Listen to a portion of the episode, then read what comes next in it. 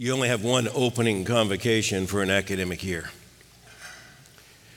There's only one opportunity to gather together exactly like this, in a place like this, with colleagues such as these, and with students so wonderful as you. There is only one opportunity a year to do this. And yet it's an opportunity that very few Christians ever get to see. This is the product. This is the Holy Spirit's answer. This is God's kind providence that we are here in this room for such a sacred task on a day like this. The grave danger is that we will just assume that we deserve all of this. This is God's grace and mercy, that He would save us from our sins and unite us to Christ, make us part of Christ's church.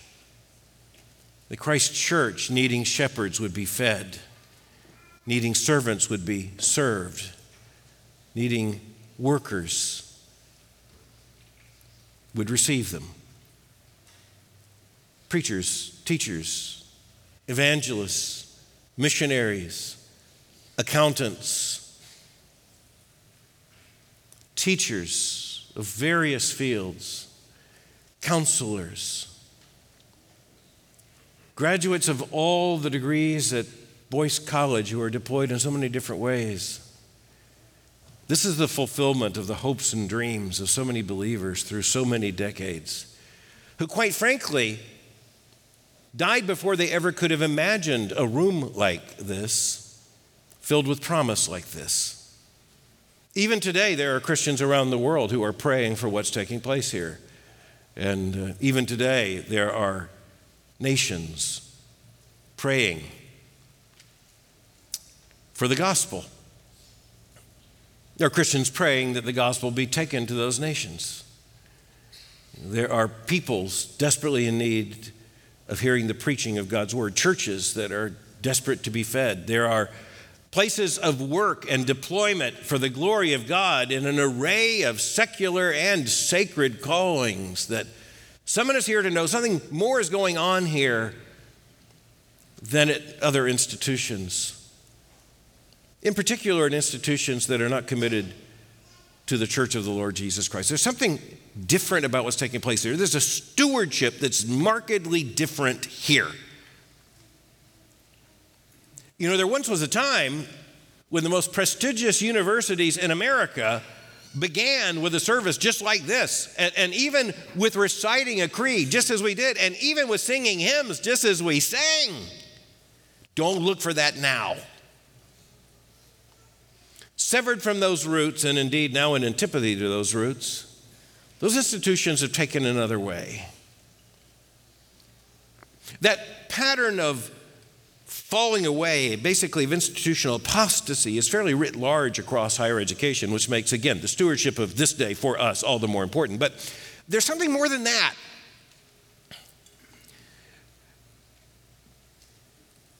This is the 31st time I've had the privilege of doing this. The first time in 1993, let me tell you something, the roster of fellow or of sister theological institutions was considerably longer then than it is now.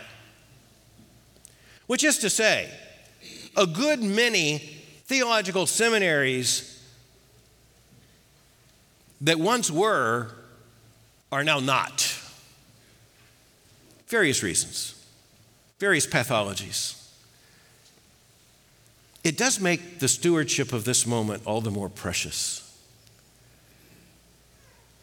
I was in a context in which I was talking to some leaders of theological education. It was during our reaccreditation visit.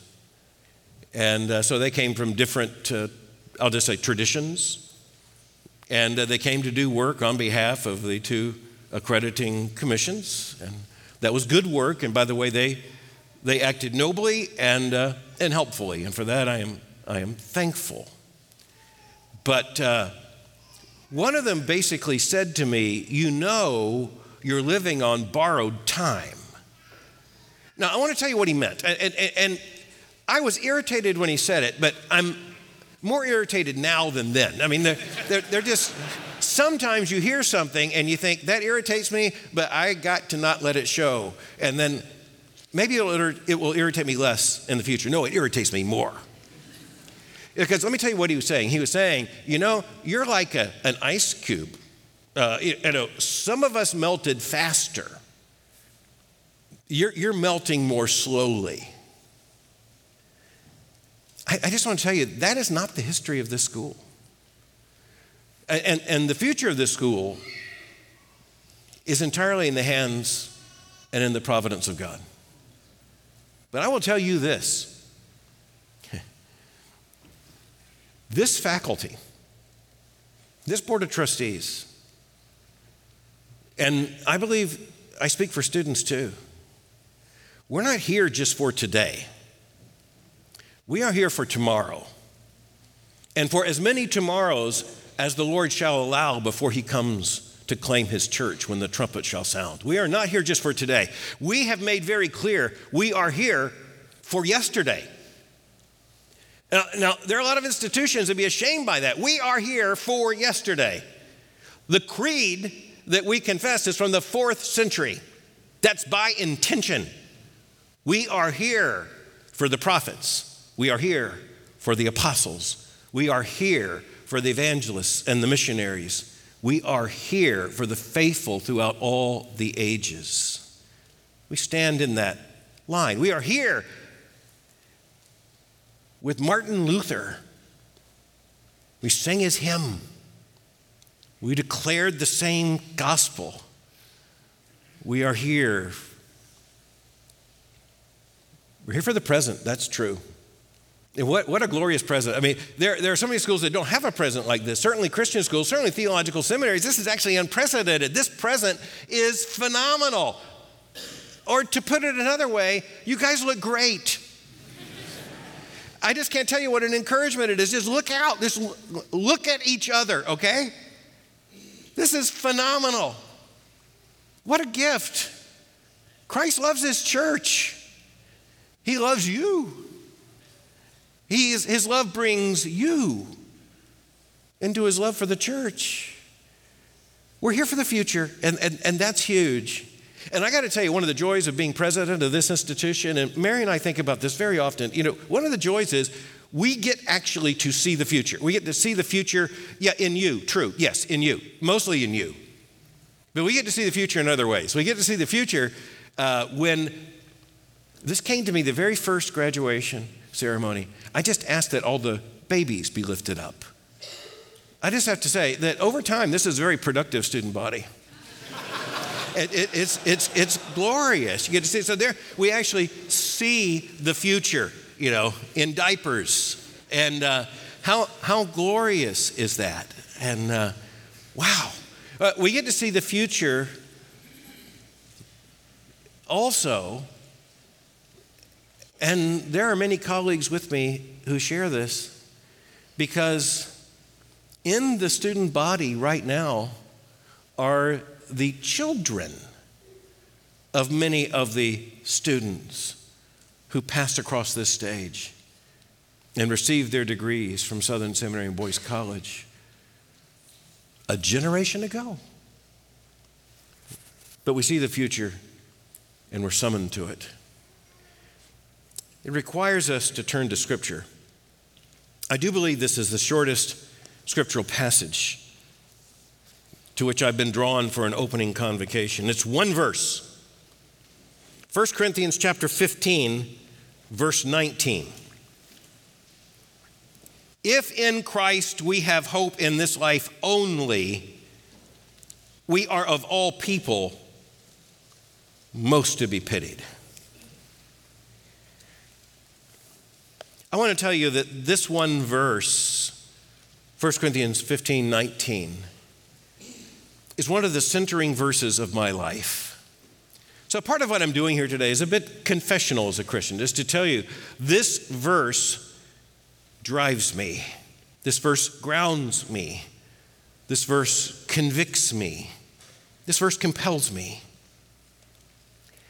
Now, of course, that's true of all of Scripture, but in particular, let's look at the context of 1 Corinthians and even of 1 Corinthians 15. This is, of course, the great passage in which the Apostle Paul is making clear the truthfulness and the centrality of the resurrection of the Lord Jesus Christ from the dead. This is the text in which he puts everything on the line. He begins in verse 1. Now I would remind you, brothers, of the gospel I preached to you, which you received, in which you stand, and by which you are being saved, if you hold fast to the word I preached to you, unless you believed in vain. For I delivered to you as of first importance what I also received, that Christ died for our sins in accordance with the Scriptures, that he was buried, that he was raised on the third day in accordance with the Scriptures, and that he appeared to Cephas, then to the 12. And then he went on to speak of the various witnesses, eventually thousands, who were eyewitnesses to the physical, bodily, glorious resurrection of the Lord Jesus Christ from the dead. And the Apostle Paul says that's not just a doctrine. It is one of the two truths that I delivered unto you as of first importance. Before you can know anything else of the Christian faith, you have to know this. Christ died for our sins according to the Scriptures. And the Father raised him from the dead on the third day according to the Scriptures. Every one of those words, absolutely necessary. Died for our sins. Raised on the third day, both in accordance with the Scriptures. Now, I'm not thankful for any kind of theological confusion. I'm not thankful for any kind of theological problem, except I sort of am, just to be honest. I'm thankful that the Apostle Paul wrote this, and he wrote it because the Holy Spirit compelled him to write it, because it was to a real problem in which theological clarification, amplification, even codification was desperately needed. So in God's providence, I'm glad in a sense that this was necessary in order that we would have this, because Lord knows we're living in a day that needs this codification and clarification and amplification. We're in desperate need to make very clear, because you may know that just in the last week, a book came out about the de-churching of America, and even the national news talked too much about this. I talked about it at length on the Monday's edition of The Briefing, and it's about all these Christians who are no longer Christians, and or at least they were attending church, and they're not now attending church, and Lord knows that's a true situation in many ways. But what I sought to bring in terms of clarification was there's just a real urgent question to be asked as to whether those were actually Christians. In other words, did they believe that Christ died for our sins according to the Scriptures? Did they ever believe that he was raised on the third day according to the Scriptures? Because if not, they may have been any number of things, like Episcopalians or Congregationalists or United Methodists or Presbyterians or Southern Baptists. But if they don't believe those truths, they're not and never have been Christians. I'm thankful for the clarification. And it's majestic and it's lengthy. We don't have time to look at 1 Corinthians 15. Paul's logic is both positive and negative. He shows himself a master of the rhetoric. He makes very clear the glorious truths of the resurrection, and he also makes abundantly clear the fact that if Christ is not raised from the dead, then we are still dead in our trespasses and sins. But verse 19, just look at it for a moment.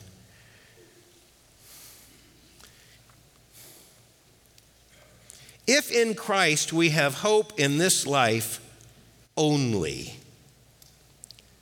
we are of all people most to be pitied. All right, if we've experienced everything we've already experienced today, old 100, you didn't know you sang it, but you did. The doxology, trumpets, massive pipe organ, choir. You guys look great, by the way. Thank you, you sound great. Nothing like hearing voices from behind and in front. It's a rare privilege. It's fantastic, okay? But if Christ is not raised from the dead, this is all stupid pageantry and empty noise. You know, all the promise we're talking about is actually just stupidity. It's vacuous. It's empty. The Holy Spirit led the Apostle Paul to write every word of this. Verse 19 has convicted me from the first moment that I read it, and as I grew older and came to understand it, because the way the Holy Spirit led the Apostle Paul to write this, it's so poignant. If in Christ we have hope in this life only, we of all people must be pitied. Let me tell you, I did not know when I first read that text what I see now and came to see over years. We know a good many people, you know some, I know, who think of Christianity as a therapeutic mode, a kind of spiritual assistance, a value added to life. It's a variant of spirituality. It produces nice music. One of the authors who was responding to this new book, writing in the pages of the Washington Post, said that what he misses now that he has been de-churched is congregational singing. Isn't that interesting?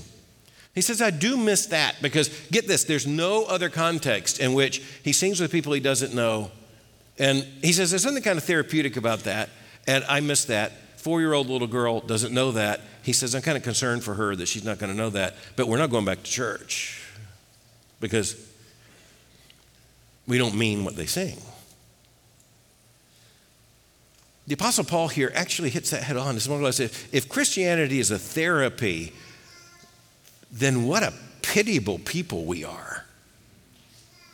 If Christianity is a spirituality, that's all it is. If Christ is not raised from the dead, then we're just stupid spiritual people. If we believed in Christ, and if in Christ we have hope in this life only, we're of all people most to be pitied. Okay, so I want to speak to the faculty of the Southern Baptist Theological Seminary, and I cannot tell you what a joy it is to teach with these men and women. I will say, as I say over and over again, if I could study anywhere, I would study with you. I am so thankful that the students of this institution, both at the seminary and the college, are studying with you. I am envious of our students for the opportunity of studying with you. The most wonderful assemblage of Christian scholars I could imagine. But if Christ is not raised from the dead, you're a bunch of well-robed fools. Your teaching is for nothing. I speak to the administrators of this school. Again, some of the most amazing people with whom I get to work. I'm going to get to recognize several of them strategically. They don't get recognized enough, but four especially. Incredible projects now today coming to culmination that we see, get the joy of. You know, I just want to say to administrators, you know, if all we've done, if all you've invested your life in is one, put in parenthesis here, stunningly beautiful library and other things. If this is all it means, then you're fools.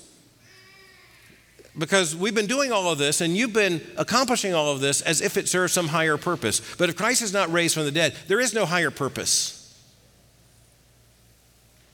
I want to speak particularly to the students.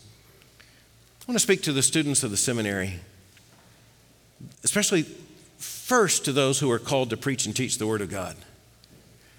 You are the first reason this institution exists. You are the central reason this institution exists. Everything else we do is an extension of the primary trust assigned to us in raising up a generation of preachers and pastors and teachers for the Church of Christ. Again, I want to say to you, I'm envious of what you are now experiencing in the classroom, from this faculty, in the presence of each other. I'm envious for you, but I also want to give you a word. If Christ is not raised from the dead, you are wasting your life. Okay? Now, that does not mean that you'd be better off studying somewhere else, because you'd be wasting your life there too. Because nothing means nothing. That's all there is. And I guess there's a sense in which I'd prefer this nothing to that nothing. But frankly, if it's all about this life only, then it's a short drive from 2825 Lexington Road to the cold dirt of Cave Hill Cemetery. But Christ is raised from the dead. That's why we're here. We're here because Christ is raised from the dead. That he died for our sins, and on the third day he rose from the dead.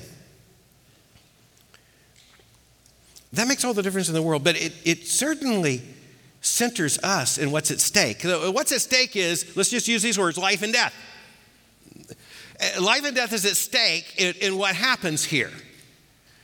And it's actually more than most people would hear or understand when we say life and death are at stake here, because they think of life and death only in physical terms, only in this life. Their horizon is just this life. But when we say it's a matter of life and death, we mean eternity, life in Christ, sins forgiven, raised with Christ, reigning with Christ, and death, Hades, hell, darkness, gnashing of teeth.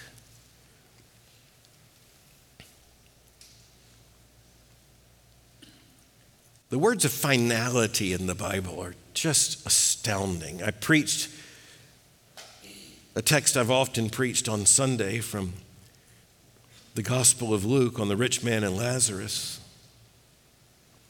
Abraham says to the rich man, between where you are and where we are, a great chasm has been fixed so that no one can go from us to you, nor can anyone go from where you are here. It's a cataclysmic, conclusive, final judgment. Heaven and hell hang in the balance. And as we know, sometimes heaven and hell is biblically defined as life and death. Hell is worse than just physical death. It's infinitely, unspeakably worse. And to reign with Christ is not just to live on as we live now, but to live gloriously. So all that's at stake. And I think all of us as Christians would say, at least tacitly, we know all of that's at stake. It's just good for us in the beginning of a term to look each other in the eye and say, we know all of that's at stake. Every bit of it's at stake. Life and death is at stake. Heaven and hell are at stake. Truth and lies are at stake. Souls are at stake. But it's because of that that Christians, and in particular Southern Baptists, established a school like this, so that there would be an incubus, a nursery for the faithful service of the future, with life and death hanging in the balance. You know, I've seen other presidents of other schools make their pitch in fundraising. And you know, they got bells and whistles we don't have. They just do. I mean, if you're a Vanderbilt, a Princeton, Stanford, just look at the money. My goodness. We don't have that money. And I don't make that pitch. The pitch is, we're going to transform the world by this or by that. We're going to, you know, Stanford, we're the nursery for the technologies of the future. You could go, I could make their pitch. I've heard them make their pitch. But if Christ is not raised from the dead, and we have hoped in him for this life only, where of all people must be pitied, what good is Stanford going to be? I don't really invite you to tweet that, but it is true. What good will Stanford be when the trumpet sounds? Who's going to care about Vanderbilt from the vantage point of heaven or hell? Now, in common grace, insofar as any institutions do good, and I'm not getting into the equation of how much good they do and how much wreckage they create, that would be another convocation address. I will simply say that wherever there is any good, Christians come to understand we should be thankful to God for that good. If there's one decent English class taught in one of those schools, well, that's one decent English class. Stay out of the religion department. Stay out of the history department. For that matter, stay out of the English department. But if there is one good class that's taught, we'll kind of say, okay, that was good. But it's for this life only. You know, the glory of us being together in this room, we Christians, all of us in this room, the glory of being in this room is that this room is just a foretaste of what is to come. And it is because Christ is raised from the dead. But he has assigned to us a task. It's a task of making disciples of all the nations. I say assigned to us. Let me be clear, not just to Southern Seminary, to his church. But as an institution serving his church, it is our task to raise up preachers and teachers of the Word of God, servants of Christ in a multiplicity of disciplines, an invading force of young Christians going into the world to make a difference, not just for time, but for eternity, to raise up and to train evangelists and missionaries, to take the gospel to the ends of the earth. I just wanted to share with you from the heart this one verse. If in Christ we have hope in this life only, we're of all people most to be pitied. All right. But the Apostle Paul comes back and says, but Christ has been raised from the dead. Okay, and then comes the rest of this chapter. But Christ has been raised from the dead, and because Christ has been raised from the dead, then just imagine how much more important what happened at that desk is in the scale of eternity than any of us can understand now. Just understand what it means that there's a faculty sitting here committed to these truths and absolutely committed to and invigorated by teaching students the faith once for all delivered to the saints, and in various applications. But Christ is raised from the dead, and so we get to sing songs like we have and will sing, and we get to sing them not only because they are interesting tunes for this time, but because they are thunderous truths for all time. And we get to go to class.